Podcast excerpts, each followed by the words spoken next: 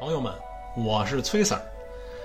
在万寿山西边啊，靠近长廊那块儿，也有一组建筑群，他们分别称为啊云松巢、绿旗亭、少窝殿。李白啊，在《望庐山五老峰》中写道啊：“庐山东南五老峰，青天宵出金芙蓉。九江秀色可揽结，吾将此地朝云松。”烟云与松风常伴于此，应该是神仙居住之地了，所以呢，才叫云松巢的。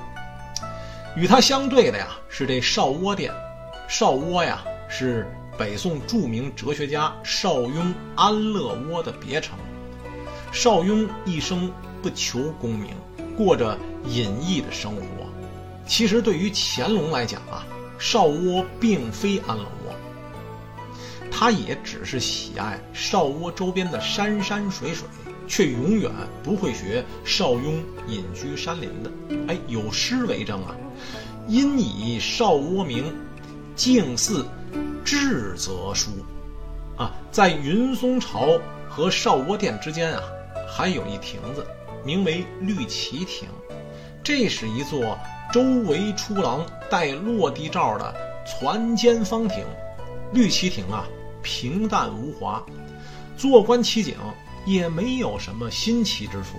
从绿旗亭的建筑体量上来看啊，它应该是作为云松朝与少窝殿的过渡，起衔接的作用，充其量也只是个配景。然而，为何称其为绿旗亭呢？哎，学问啊就在其中。西边的云松巢啊是神仙之居。